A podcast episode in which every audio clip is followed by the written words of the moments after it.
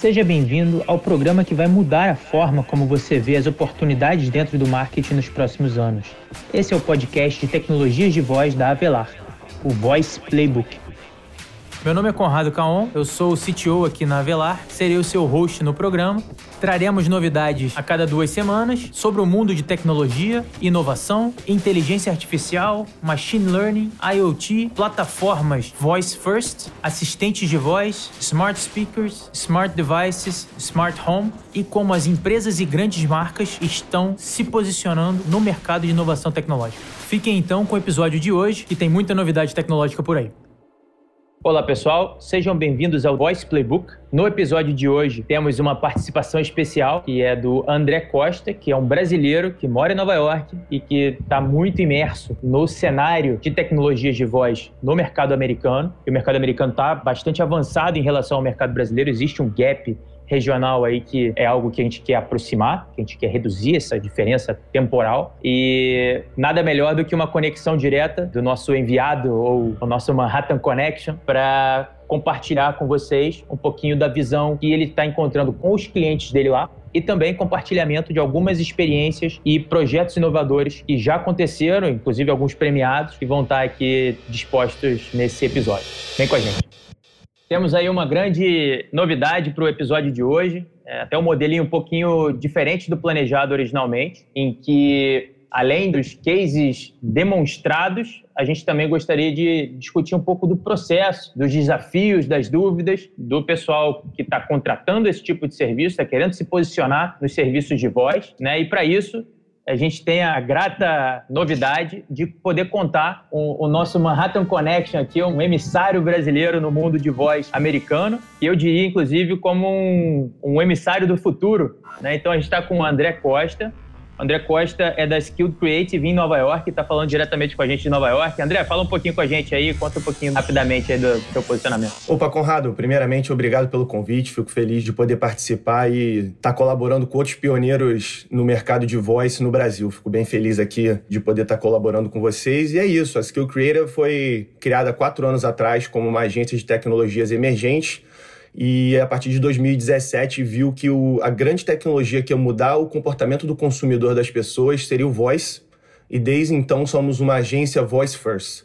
Eu estou aqui na agência há um pouco mais de um ano e meio, trabalho no departamento de growth, seja new business, parcerias com outras agências e eventos. Então eu trabalho diretamente com bastantes executivos aqui no mercado americano, o processo de educação, o processo de onboarding, o processo de mostrar as possibilidades do poder de voz nesse novo mercado. Excelente, poxa, um prazerzaço ter você com a gente nesse episódio, né, a gente alinhar e bater algum papo e identificar aí os desafios e também ter um pouquinho da visão de como que o mercado de voz nos Estados Unidos evoluiu bastante, ainda tem muito caminho para evoluir. E quando a gente fala do mercado brasileiro, que é um mercado gigantesco, ultra interessante para o posicionamento das marcas e das empresas, como que esse mercado tem muito para evoluir e um caminho gigante, eu até brinco com o pessoal que é um oceano azul de oportunidade, tanto para os profissionais que querem se posicionar nesse mercado, quanto para as empresas e as grandes marcas que querem ter, digamos, essa evolução de conexão com o seu consumidor, com o ponto dentro da casa do consumidor ou na palma da mão dele. E realmente é uma interface, né? A interface de voz é uma interface muito é, ligada ao DNA do ser humano e hoje em dia, com os avanços de inteligência artificial, machine learning e as plataformas, como o da Alexa, como o do, o do Google Assistente, a Samsung também, com o avanço dessas tecnologias, passa a ser possível né, voltar ao básico do nosso DNA de comunicação via voz, nessa interface homem-máquina que tanto cresce em usabilidade e em volume mesmo de escala. Bom, André, eu queria começar o nosso papo com um pouquinho da visão de quem já está nesse mercado, de quem está vendo como isso cresce. Hoje em dia, os dados recentes aí de tanto de buscas por voz ou interação por voz, ou também do mercado de smart speakers, que foi o mercado de eletrônicos para o consumidor final, que mais cresceu na história, com taxas de crescimento maiores, inclusive, do que as taxas de crescimento das vendas dos smartphones como um todo. Né? Então, queria um pouquinho de você, assim, da sua visão, olhando para trás e olhando para frente, do que é o mercado americano, que nada mais é do que uma visão futurística do Brasil daqui a quatro anos, três anos, por exemplo. Claro, eu acho que você acertou na mosca aí o quesito, primeiramente, de voice ser uma interface natural do ser humano, mas uma interface de tecnologia nova. Então, os usuários ainda estão se adaptando às formas de como se comunicar com os smart speakers, o jeito certo de liberar as ações, de liberar os intents, as utterances, essas palavras difíceis que quem é do mundo de voz está bem acostumado. Só para abrir um parênteses rapidamente, no processamento de linguagem natural, conhecido como NLP, NLP, a tradução entre o que o ser humano está querendo falar e o que ele realmente fala tem um, uma tratativa diferenciada para a inteligência artificial. E isso é expresso através de termos que a gente chama de utterances e intents. O utterance é o que o, o ser humano realmente falou, o que ele está falando é o utterance. E o intent é o que ele está querendo falar. Então, como o assistente deve interpretar aquele intent a partir dos utterances que foram falados. Faz parte da tradução e um pouquinho do detalhe interno do AI. E aqui o mercado, cada vez mais o apetite das grandes marcas é, tem crescido. Elas hoje em dia veem o Voice como um canal que vai ser predominante nos próximos anos e a distribuição já está na sua grande maturidade. O que está faltando no momento é a maturidade de experiências e de conteúdo, o que é o trabalho das marcas e dos desenvolvedores de completar essas lacunas que estão faltando. Porque os dispositivos, os números, como você disse, são gritantes, né? É a plataforma que mais cresceu na história. Quando a gente fala isso para colegas ou para executivos de grandes marcas, eles ficam bem impressionados. Mas agora é a grande questão da como as marcas vão capturar esse espaço branco que tem aí no mercado, esse oceano azul, e como elas vão integrar com as outras iniciativas que elas já têm nas suas empresas.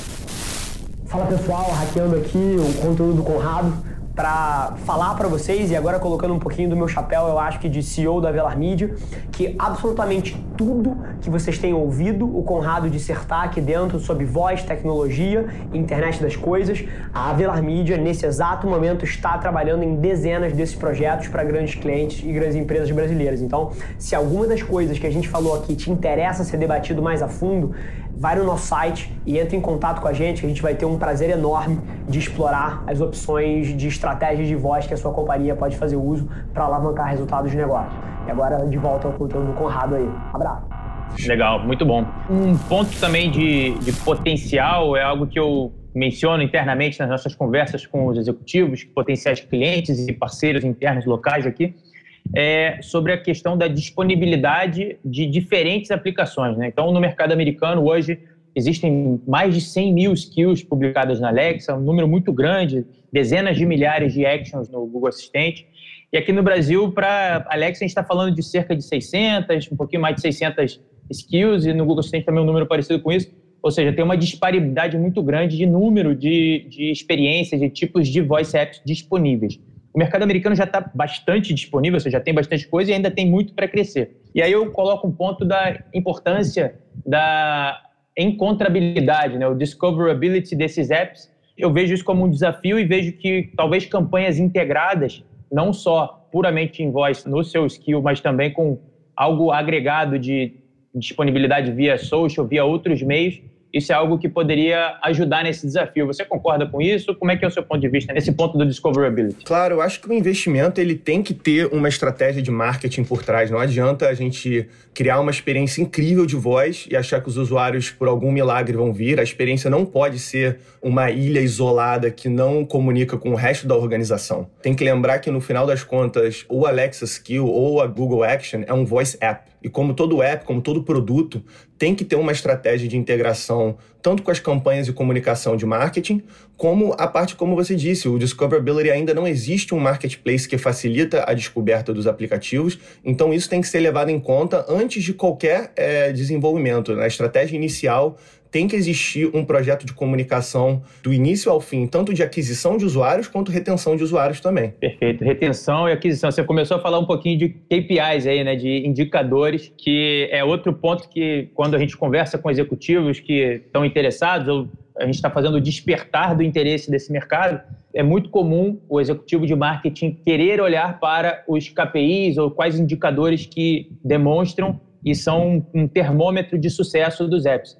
Então, um ponto que, ainda nessa ideia de visão futurística ou emissário do futuro aí, eu queria que, se possível, você colocasse também alguns dos KPIs que você tem ouvido daí como interesse né, dos potenciais clientes e grandes marcas e grandes empresas no mercado americano, o que, que eles também estão procurando, até para ver se está alinhado com o que a gente está vendo que o pessoal está querendo por aqui. Sim, isso aí é de extrema importância, né? Não adianta achar que voice é esse novo objeto brilhante que vai ser um novo canal, etc., sem você planejar quais são os KPIs interessantes e importantes para o seu cliente.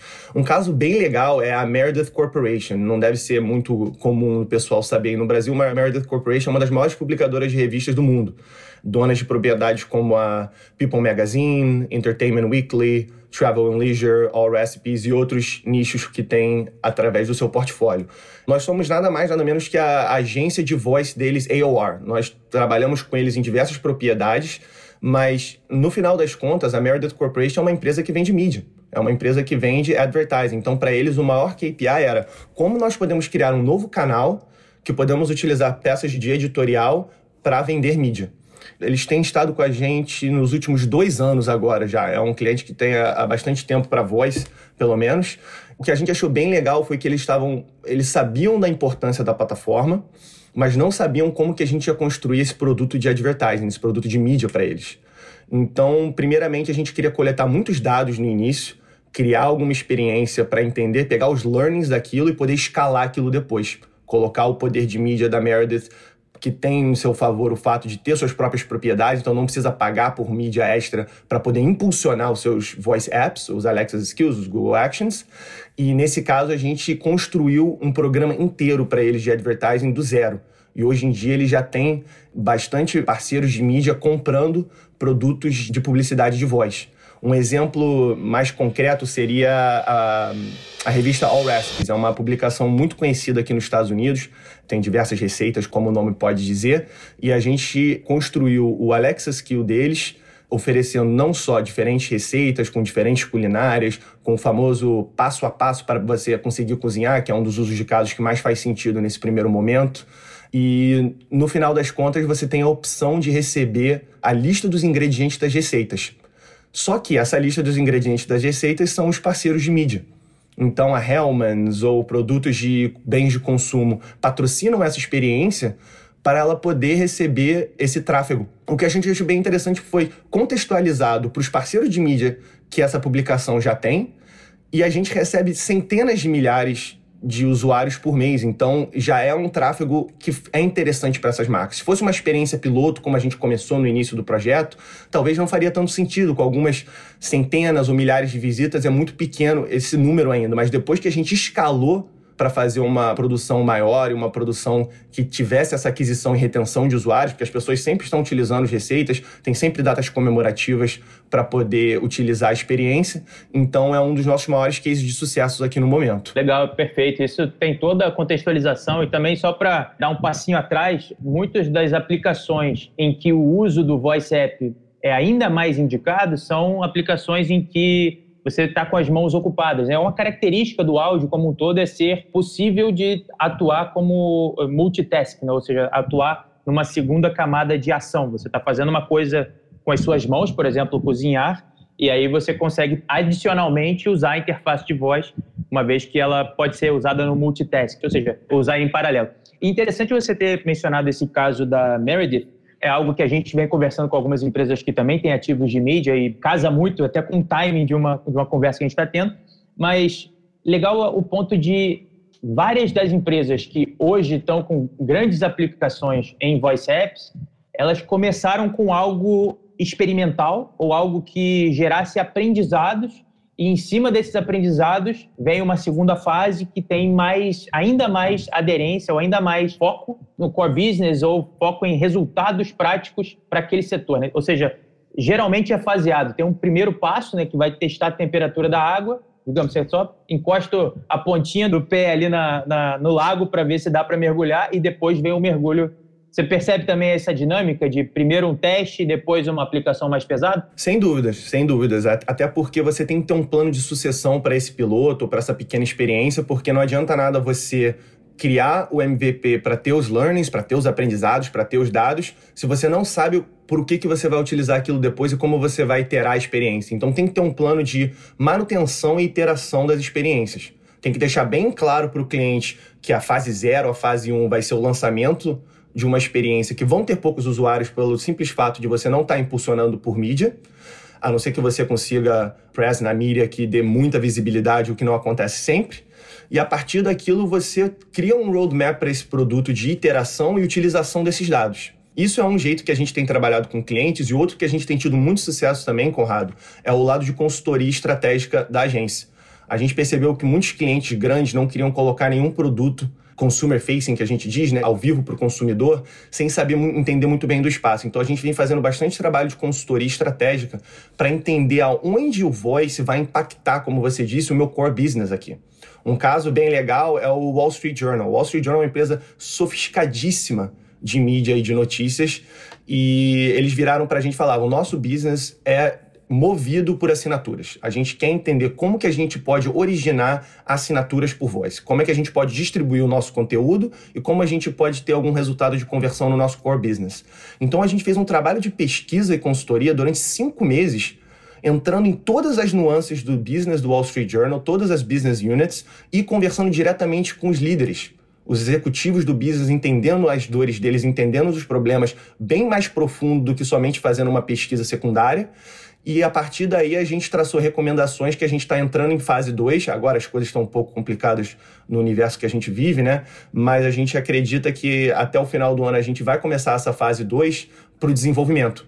Então teve um trabalho longo para entender aonde a gente pode impactar o business e agora a gente está entrando nessa segunda fase de implementação. E é algo que todos os grandes veículos e grandes empresas e marcas começam a perceber que realmente é um setor, é um nicho esse nicho de voz e voice apps e smart speakers e assistentes de voz como um todo é algo muito importante de se posicionar e a melhor forma de se posicionar talvez não seja decidida puramente por um ímpeto audacioso do CMO ou da sua equipe próxima, e sim com base em inteligência e consultoria dos experts do mercado, que é algo que promovemos ambos. Né? Então, é algo que a gente quer que as empresas tenham e tomem decisões baseadas em informações reais, fidedignas e estratégicas. Perfeito. Um outro ponto que eu acho que seria interessante a gente também abordar e ver essa visão futurística né, do nosso emissário aí, Manhattan Connection, que é um termo que eu gosto aqui da. Até algumas associações internas na agência aqui com essa, essa, esse nicho de mídia, que é referente à jornada dos clientes e com exemplos, né? Você tinha mencionado aqui no nosso papo anterior sobre o case da Nutella, se eu não me engano, que foi algo que teve uma jornada de decisões e uma jornada de posicionamentos corporativos que foi evoluindo. Então, queria que você pudesse, é, se você pudesse compartilhar um pouquinho com a gente sobre esse case e sobre essa jornada de percepções e decisões numa grande corporação que tem um foco específico em consumer goods e aí por diante. Claro, né? O, a Nutella, primeiramente, é parte do grupo Ferreiro, que tem outras marcas como Kinder, compraram as marcas de chocolate da Nestlé, então é uma empresa de bens de consumo gigante. Então a gente chegou para a Nutella e falou: o que, que vocês têm de datas comemorativas? Quais são as datas que os seus consumidores mais se relacionam com a Nutella? E eles vieram para a gente com a Pancake Season, que é a temporada das panquecas, que acabou de acontecer agora em fevereiro, tem até o dia da panqueca, etc. E para eles foram: vamos criar uma experiência aqui que na verdade vai ser utilizada para essa parte comemorativa das panquecas, para os usuários, para eles terem acesso a diferentes receitas de Nutella, a jogos de entretenimento para jogar com a família, enfim, era uma experiência bem familiar voltada para a marca da Nutella, mas ao mesmo tempo o gerente de marca da Nutella foi muito sofisticado e ele pensou assim: se eu vou fazer esse investimento aqui agora, eu quero que isso seja utilizado topicamente durante o ano. A gente só mude o tipo de conteúdo que está sendo colocado aqui, mas durante as temporadas da marca, que são o Back to School, quando as crianças voltam para as aulas em agosto, é a temporada de Natal, é a temporada. Enfim, tem diversas temporadas durante o ano para a marca, e eles simplesmente colocaram a gente e disseram: o voice vai ser importante para a gente sim, a gente vai fazer esse investimento e esse investimento vai tocar em todas as partes da minha comunicação.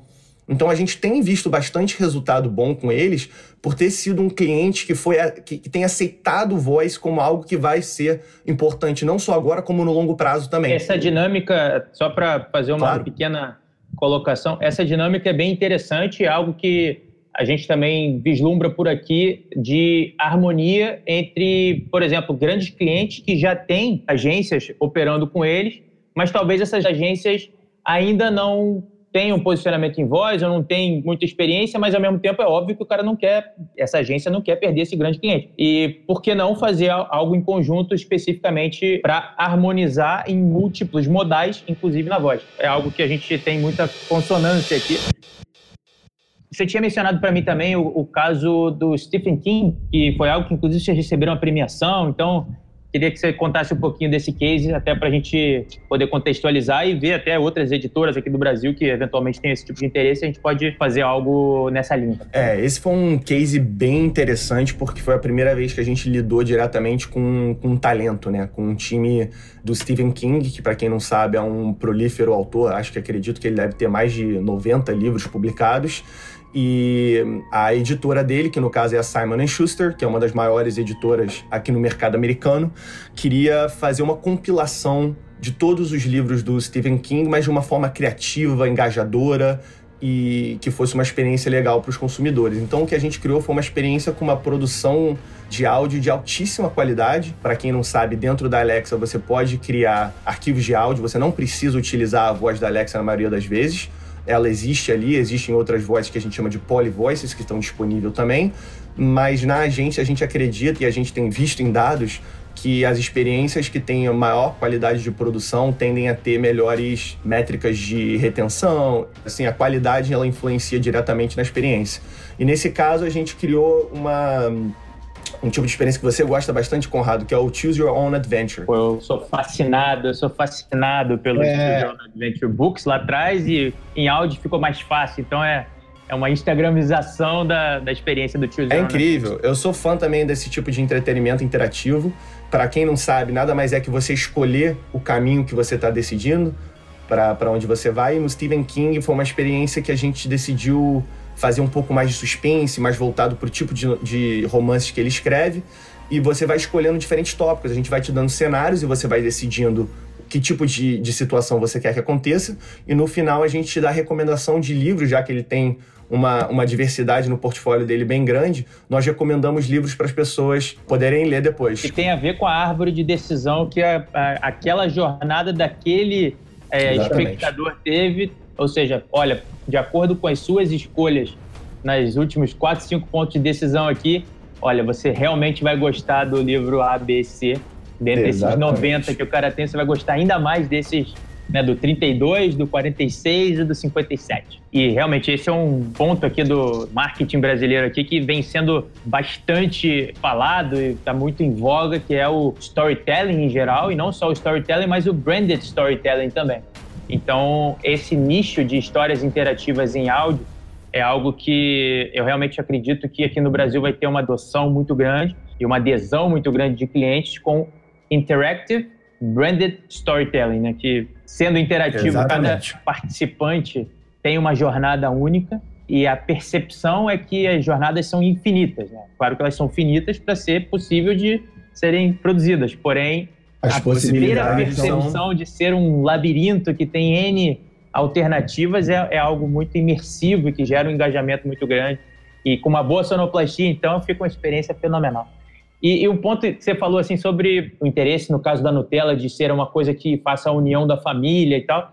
O áudio, como um todo, ele tem uma questão fisiológica diferente. O consumo dele tem uma percepção diferente. Eu tenho dois filhos e eu vejo que quando eles estão imersos num joguinho ou num, vendo um vídeo no YouTube ou fazendo alguma experiência no celular, eles estão muito down and in, ou seja, estão olhando para baixo e focando naquela tela e com os olhos fixos, ou seja, todos os sentidos voltados para aquilo. E pode ter um dinossauro e um leão lutando na mesma sala que ele aqui do lado de fora, que ele não está nem aí, não está nem vendo.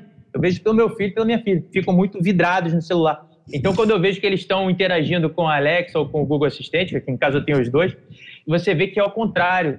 E principalmente nessas experiências interativas, você vê que é o contrário. Ao invés de eles estarem focados na tela, olhando para baixo, imersos naquele mundinho, pelo contrário, eles estão com os sentidos todos abertos para o que está vindo pelo áudio e como é mais em grupo, é, é mais acolhedor para mais pessoas participarem em conjunto e gera uma agregação. Então, gera uma agregação em volta da mesa, quando está no café da manhã, etc. São experiências mais agregadoras e que unem os seres humanos, ao contrário de experiências muito imersivas e muito individualistas que normalmente os celulares ou os computadores têm.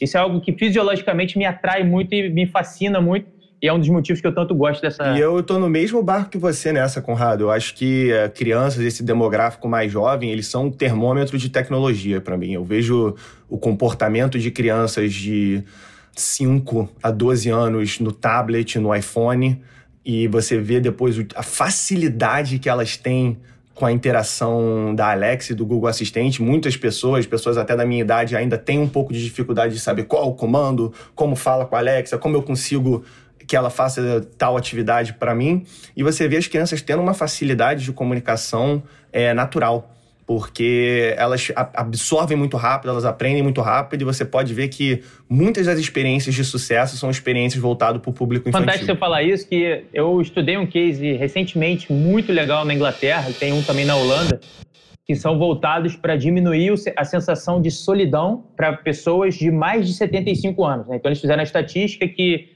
o sentimento né, de solidão aumenta o risco de morte em 29%.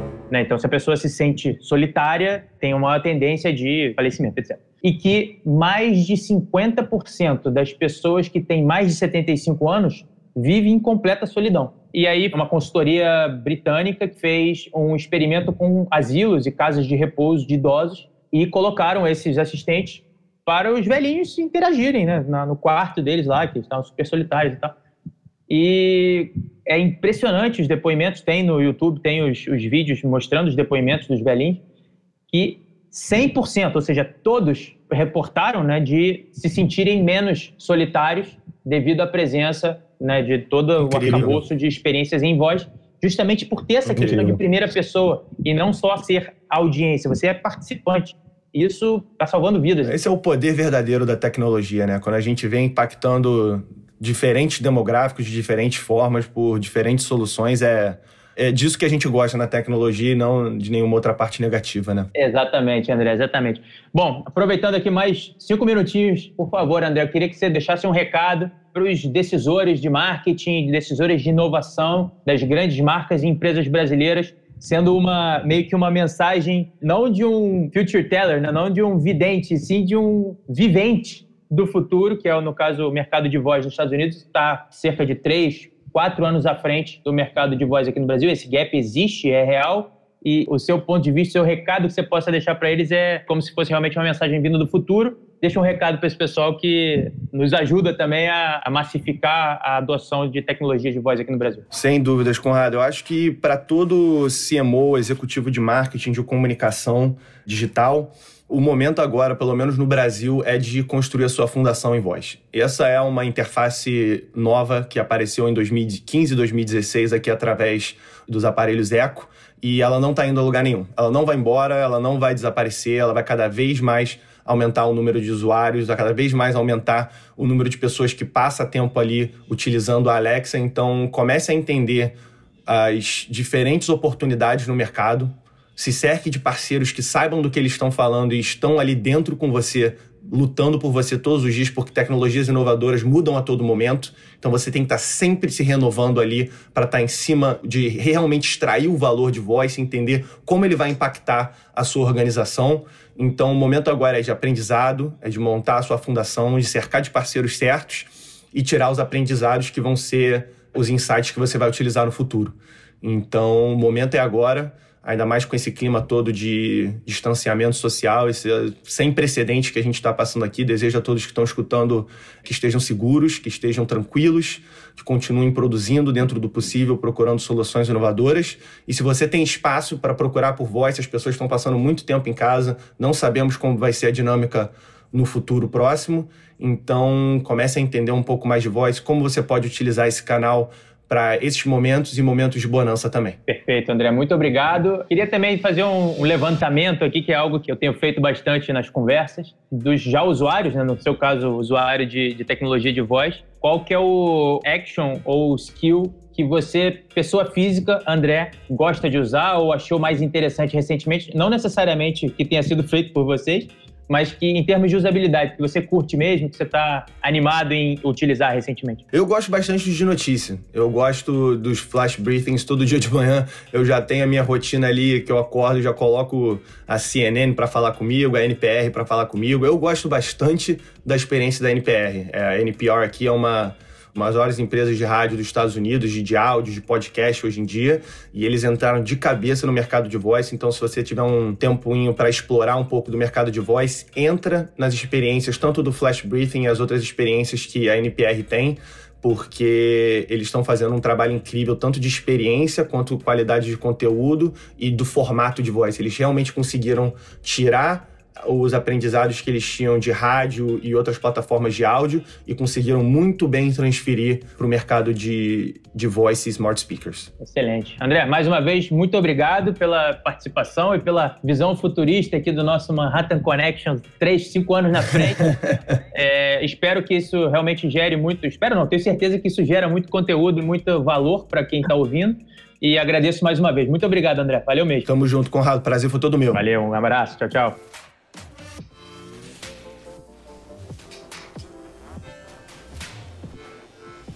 Espero que você possa tirar proveito do conteúdo. O objetivo é esse, de aproximar os dois mundos que ainda estão bastante separados. Esse foi mais um episódio do podcast. Estaremos de volta com mais cases e mais novidades no próximo episódio.